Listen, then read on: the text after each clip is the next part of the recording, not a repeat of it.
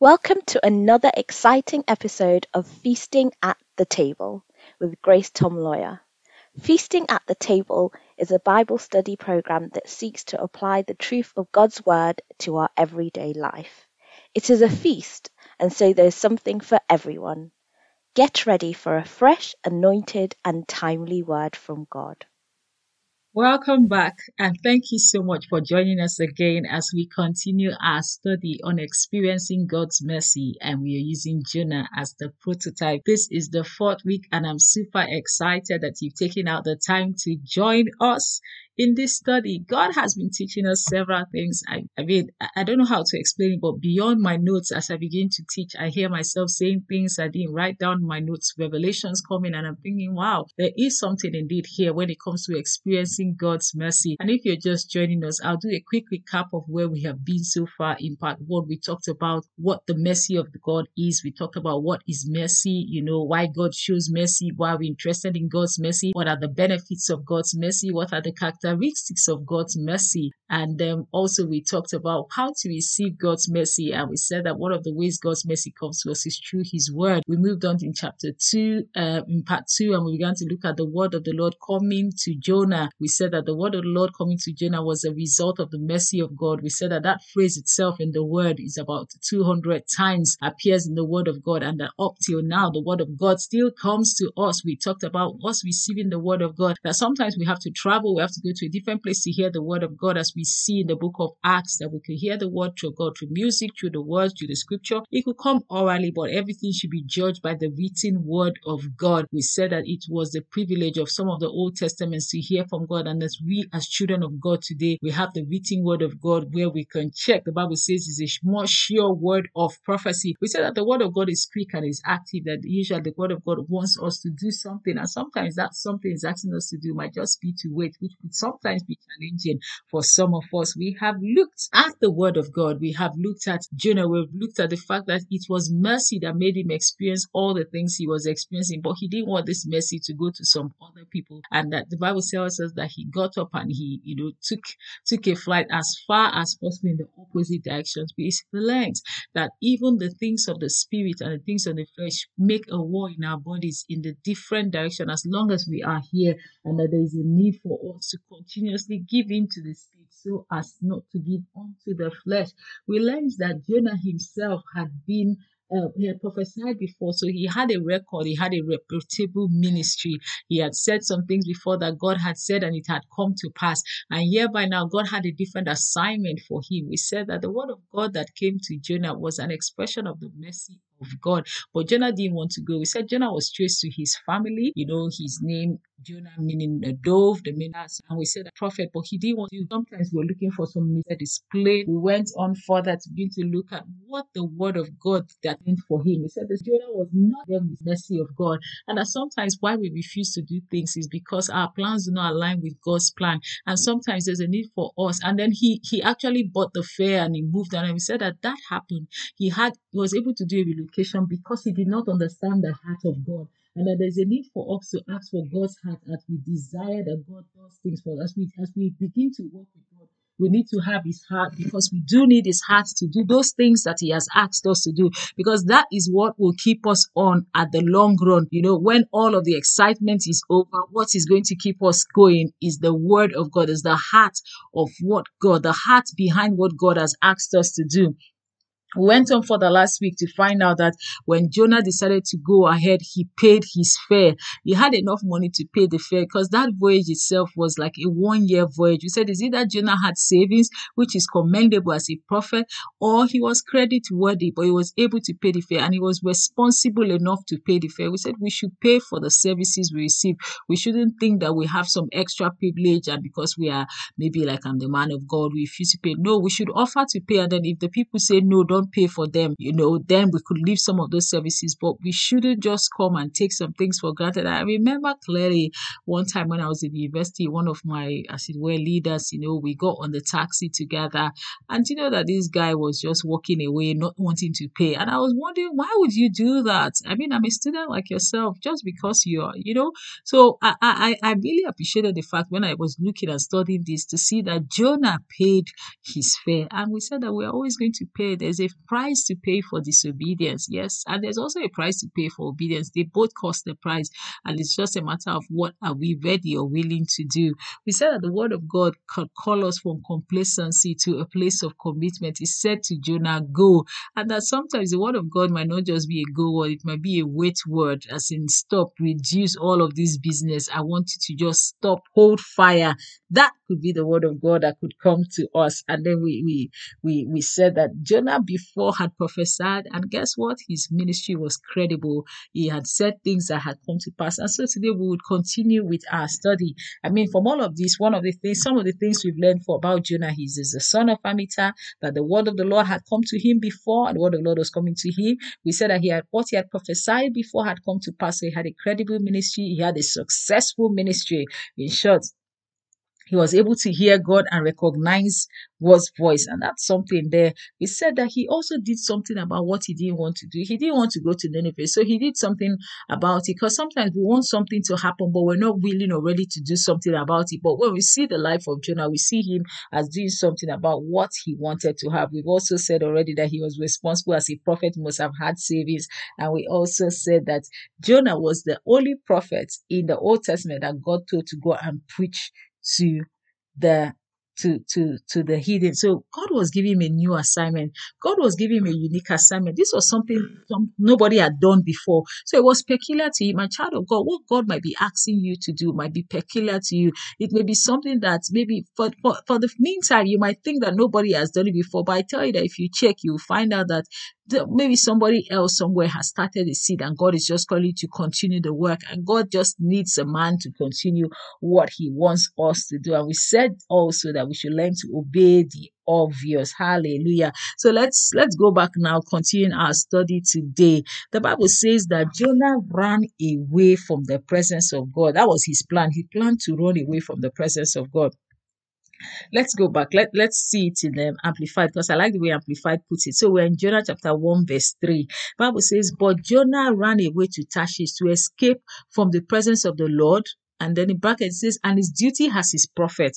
He went down to Joppa and found a ship going to Tarshish. This was the most remote of the Phoenician um, trading cities. So he paid the fare and went down into the ship to go with them to Tarshish away from the presence of the Lord. So uh, sometimes begins to wonder, one begins to wonder, so why didn't Jonah want to do what God wanted him to do? Or he didn't want to go to the city of Nineveh? Well, there are several reasons. Some people might say, oh, it was a great city, it was a very wicked city. He didn't want to be caught up there. But if we go further down the story, we'll find out that basically Jonah didn't want to go there because he felt that if he goes there and he preaches rainstorm and fire, and what if the people repent, God is going to show mercy. And, and that's just it. Interestingly, that, that was the reason for his disobedience. And, and child of God, sometimes the reason for our disobedience is we think we have a better plan than God, is that we think that God's plan is outdated. We think that God's plan is not fair. We think that God should do it another way in another format. And so we do not want to cooperate with you because that's what we see happening here in the life of Jonah. It's just like, please, I cannot be bothered. That's how will go there. You know, come and discredit my ministry as a prophet. After I finish saying this and this and this will happen, then it will not happen. He was more concerned, as it were, about his reputation, about, you know, about what it would mean to him. My child of God, anytime we are more concerned about ourselves than what God will come up. Well, see, um, I think someone puts it in a very great way. He says that God can move through a man greatly who does not care who gets the credit who does not care who, who is going to say, oh, is this person that did it? No, no, no. We should learn to be people that the way we live our lives, when we work with people, we are ready to make others look good. We work with them, we make them look good. We make them, when people work with us, they, they live with a feeling of, you know, being, they, they felt good. They felt being shown in the good light. They may not have done everything right, but the way we portray them to the rest of the crowd made them look much better than they actually were. It's a way of adding value to people's life. It's a way of, you know, calling people to a place of, of, of, of, of responsibility. Because, I mean, if you make me look good, I tell you the next time I want to do that thing so that I'll really be a partaker of what I have posed as being. And um, if you look there, we find Jonah not wanting to do what God wants to do. And that in itself is disobedience. And what is disobedience? Disobedience is when we put ourselves before God. The Bible talks about stubbornness. I guess one of the things about disobedience, the Bible says, Bible says like the sin of idolatry. Let's turn our Bibles there. Let's turn our Bibles there because it's a very, very important thing. You know, it's a very, very, very important thing. We see that happened in the life of Saul, and and because that because that happened in the life of Saul, God was unhappy with Saul if we remember correctly, God was unhappy with Saul and says to him, that's rebellion you're doing. So that's in the book of First Samuel chapter 15, verse 23, when there was um, you know, God had commanded said to Saul, he had given a command. The word of the Lord came to him, you know, through a prophet said, Go kill all the Amalekites and all of that. But guess what? Saul went and did what he wanted to do. He got there, he spared some, he spared the best of the sheep and everything that was useless and everything that was not really worth it. He didn't bother. But guess what? The Bible says that when the prophet went to meet him, he said, Hey, what have you done? You know, and Saul was like, Oh, I've done everything God said. And prophet was angry and he said, For rebellion is as the sin of witchcraft, and stubbornness is as iniquity and idolatry. Because thou hast rejected the word of the Lord, he has also rejected thee from the being king. Okay, that's the King James Version. Let's um, read it in a more modern translation so that it uh, makes sense to us. Because I know some people are wondering, what exactly is that? Iniquity, what is that? So let's look at it in the Amplified. For rebellion is as serious as the sin of divination, which is 14 telling and disobedience is as serious as false religion and idolatry. Because you have rejected the word of the Lord, He has also rejected you as king. So the Bible says here that when we disobey, we are as it is like idolatry. And what is idolatry? When something is put ahead of God. And that's what happens. Because when we disobey, we're like, God, I'm not interested in your word. You move to this direction. It is what I want that is going to happen. You know, it is what I want to happen that's going to happen. And that's what we see here. Jonah doing. He's not interested. He's going to disobey. And why do we do that sometimes? Because we think we know better than God.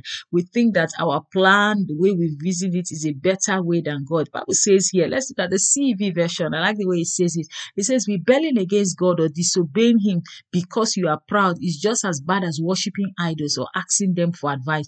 You refuse to do what God told you. So God has decided that you can no longer be king. Just that disobedience led to the end of Saul's kingdom. It didn't happen immediately, but that was it. God was not interested. You know, I was reading this morning as I was studying the word and just looking at the word and, and, and listening to the conversation between um, Moses and God in Exodus 33, 34. Oh, I've known you and this and that, and how Moses used to go and how God used to come to speak to him face to face in the tent and all of that. And the people of Israel, when they saw the, you know, they saw the cloud going down to the tent, how they used to worship from their, from their doors. And I was just listening and reading, and I was just saying to myself, this was so I was just thinking, as intimate as Moses was with God, God did not take it lightly. When he went and he struck the rock, he said, No, you're not going to that land. So I, I wonder when we're talking about the mercy of God, uh, one of the things we said at the very first beginning is that we should not misinterpret what the mercy of God is not. The mercy of God is not a seat for us to misbehave. Because when the Bible talks about the mercy of God, Paul tells us in the book of Romans chapter 12 verse 2 that by the mercies of God, we should present our bodies a living and a holy sacrifice, holy and acceptable before God. That is what the mercy of God should enable us to do. The mercy of God should enable us to live a life of obedience. The mercy of God should enable us to live the kind of life that pleases Him, that will bring glory to His name. That is what the mercy of God is about. Because we see here that because of disobedience, Saul was told, That's the end of your kingdom. And so you can imagine God didn't tell oh, Jonah here, that's the end of your prophetic ministry. No, no, no, no, no. It was the mercy of God. God's mercy upon the life of Jonah made him to still continue, made him to find it, made him to find the, the, made him to find that particular place. What was it called again? He found a ship and he went down and he was there. And we say that um, when we look at what God was calling um, Jonah to do, it was something different. You know, previously had called him to prophesy to the children of Israel, you know, prophesy there will be a restoration. And what he prophesied in Second Kings chapter 15, verse 24 eventually came to pass. But this time around, God was calling something different. We say sometimes our disobedience is because we have been called to do something new. Our disobedience because, oh, there's a new direction now. And, you know, this, funny enough, as I began to study this, happened for me because somehow I feel that some of the things I'm doing, there's a new direction. But somehow I, just feel, oh, I like the old, I'm familiar with the old. Do I want to do the new? How is this new thing? But every day it seems to me that no, this is what you are supposed to do. And I'm getting that more convinced. And, and as I started studying the life of Jonah, you know, know, in this Jonah, um, the book of Jonah, I, I told myself, I said, listen, Grace, God called Jonah to do something different. Yes, he had done something great before, he had prophesied before and all of that, but this point in his life, what God was calling you to do was something different. And child of God, it may be that you're not experiencing peace because what God has called you to do right now is not something you are familiar with. But hey, hold fire because if God has called you to do it, He will enable you to do it. Hallelujah. He will enable you to do it. If God has called you to do it, He's going to enable you to do it. It was something different, it was something unique different from what he had done before. This time around, God saying, No, don't be a prophet anymore to um don't be a prophet anymore to the people yeah the people you are familiar with people that talk like you walk like you look like you. No no no. I'm calling you to a different people. Sometimes our prejudice stops us from getting the benefits of what god exactly is saying to us. So let's let's continue today. We've got a little bit of time so let's just continue today and see how far we can push on in our study. So uh let's see. Jonah ran away. We've talked about that. So we'll go to the next verse. We're still looking at experiencing the mercy of god experiencing god's mercy. And jonah as we know, is our prototype. So let's go to Jonah chapter 1, verse 4. Let's see what happens. Bible says, But the Lord sent out a great wind into the sea, and there was a mighty tempest in the sea, so that the ship was likely to be broken. Um, let's see, let's look for a more more English modern translation so that we, we know what exactly that is talking about. Okay, let's look at the message. It says, But God sent a huge storm at sea, the waves towering. The ship was about to break into pieces. So God sent a storm. And as many of us are familiar with our Bibles, we are familiar with the fact that there are storms in the Bible. Storms happen. The fact that we're children of God did not stop us from storms. Storms happen even with the disciples and Jesus. Storms happen. Remember when the disciples were told by Jesus, let's go over to the other side. And as they were going over to the other side, Jesus was sleeping with a pillow in the ship. And then there was a storm. And the storm was so terrible that they had to wake up Jesus and, oh, Master, cares no doubt that we perish. And Jesus said, why are you of little faith? I thought we were going over to the other side. It doesn't matter what's going on between, in between. We are getting to the other side. Why? Because that is God's word. Hallelujah. That is God's word. So storms can come. Storms come in different ways. Sometimes the fact that what we are doing is that. So what, what I want to say is sometimes, you know, the storm could come as a result of disobedience. As you can see here, we see here that the storm came. Bible says God sent the storm. Some of the storms we experience could be God generated because God is trying to bring us back to pathway. God is trying to realign us again. So that's when the storm will come. Different things will happen. And, and today might be a good day for to, to look at why do storms come? Because sometimes we're always looking for the why, and in search of the why, our hearts get despair. In search of the why, sometimes because we want to tie a reason down to everything, it's not possible that we will always have a reason to tie down to everything. God can send storms. We can also cause storms. Some of the decisions we make can cause storms in our life. If we run through the credit card, we're buying more than we can afford. If we're living the kind of lifestyle and then we're living on credit, when it's time for bills to be paid and things to be paid back, we might find ourselves in a financial storm that has been caused by us. So I, I want to say here today that Bible says here that but God sent a storm. So God can send a storm. So let, let's look at let's let's look at it. So what are the ways that storms can come? One, God can send a storm, and it could also be a reason. Uh, another reason is like from here that we can see God could be working to refine us. You know, if you look at the book of First Peter chapter 1, verse 6 to 7, it says, In this you greatly rejoice, though now for a little while, if need be, you have been greeted by various, you've been greeted or plagued by various trials, that the great genuineness of your faith be much more precious than gold can actually um, pierce through and be tested. In short, I'm going to let's let's turn there so we can see it there because I can't see the verse what I have written fully. So let's turn our Bibles. I want us to turn to First Peter chapter one verse sixteen because that tells us uh, a reason for a storm. So let's let's look at that. As in sometimes why there could be a storm, and I think that's what's happening here, even the life of Jonah. Why there was a storm there in the life of Jonah. Um, sorry, it's First Peter chapter one verse six, rather. First Peter chapter one verse six. Let's just see there. It says, "For in this, in all this, you greatly rejoice, doing knowing, though now for a while you may have had to suffer grief in all kinds of trials." You know, that's what the Bible says. That you may have had to suffer grief in all kind of trials. Why? Why are we suffering grief? Why were the people here that Peter is talking to suffering grief in all types of trials?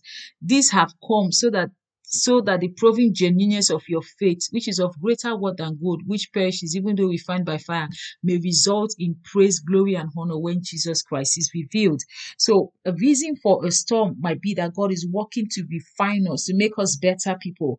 It could also be that God is getting ready to show his people his glory. Remember the blind man in John chapter 9, verse 1 to 3. You know, this man that was blind from death, and the next thing people are asking, Oh, Jesus, why is this man blind? Is it his parents' sin? Is it his sin and all of that? And Jesus said, Listen, it's for the glory of God. So there are some storms that could come so that God would reveal his glory. Another reason comes could come, it be that God could be showing us sometimes that He's enough that God is enough. He's showing us that, listen, I'm enough. And we see that when Paul, Apostle Paul was talking to God and he was like, oh God, please, oh, take away this storm from me. And God says, listen, my grace is sufficient for you you know, and my weakness, in your weakness, my strength is made perfect in your weakness. So that's another reason. Another reason, which is one of the things we see here, is the fact that um, God is chasing us as he did to Jonah. And then sometimes, another reason is that sometimes God brings we bring storms. We've said so ourselves. So we need to confirm what is bringing this storm. Is it we causing the storm? And then sometimes we don't even know the reason. So let's let's do a brief recap of what can happen to storms. You know, the storms that we see in our life. We see one, it will be God trying to show us, you know, his people, his glory. We see that we see the storm in the life of that man that was born blind. We said too, it could be God refining, you know, working to refine us as we see in First Peter chapter 1, verse 6. Sometimes it could be God actually showing us that is enough. We see that in Second Corinthians chapter 12, verse 10 to 10. And then sometimes we say storms could be as a result of the chastising of God to his child. We see that in where we're reading today, Jonah chapter 1, verse 4. And we say that sometimes it could be storms that we brought by ourselves. Honestly, I think this is also Jonah. We just try to illustrate that by talking about red credit card, being in financial trouble, and then also the fact that sometimes we do not know a reason. And I know that as human beings, we're always looking for, you know, what's the reason, finding reasons for things that did not happen, looking for some generational thing, always trying to find a reason. Sometimes there could be no reason at all. Sometimes it could just be a call for us to be steady, you know, in our trust with God, you know, and and then we see here that the storm, the Bible says, says it threatened to break off the ship, but the ship didn't break. That was the mercy of God. That was them experiencing the mercy of God. I've told you that this book of Jonah is about receiving God's mercy, receiving God's mercy. This book of Jonah, and we, we, we continue to see here as we, we read through the word that the, the Jonah is someone who experienced the mercy of God. If we go to the next verse, I'm looking at the time here.